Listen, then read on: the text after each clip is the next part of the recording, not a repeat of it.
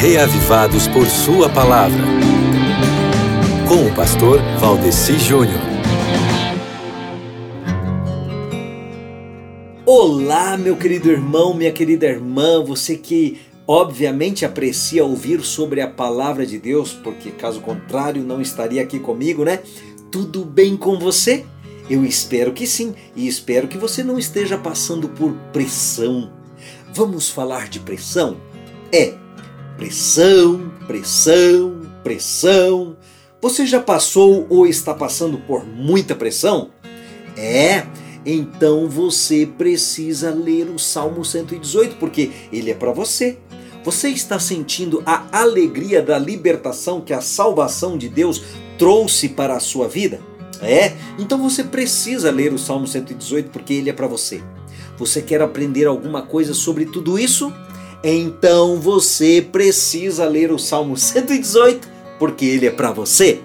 Você quer saber o que Deus quer de você? É? Então você precisa ler o Salmo 118 porque ele é para você. Tá bom, tá bom, vou parar de repetir e lhe dizer.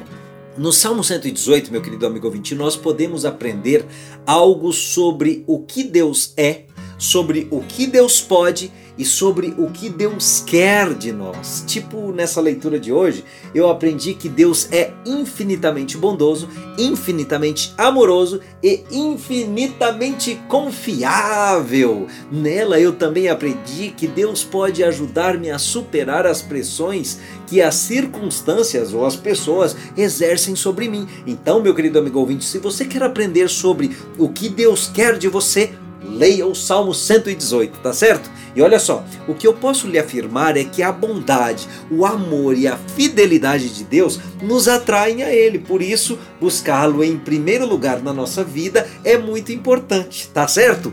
Tenha na sua vida primeiro Deus, meu querido irmão. E daí, quando as muitas pressões ameaçarem a você, você terá alguém maior e mais forte que se importa com você, disposto a suportar tais coisas por você e com você e a lhe dar forças para suportá-las, tá ok?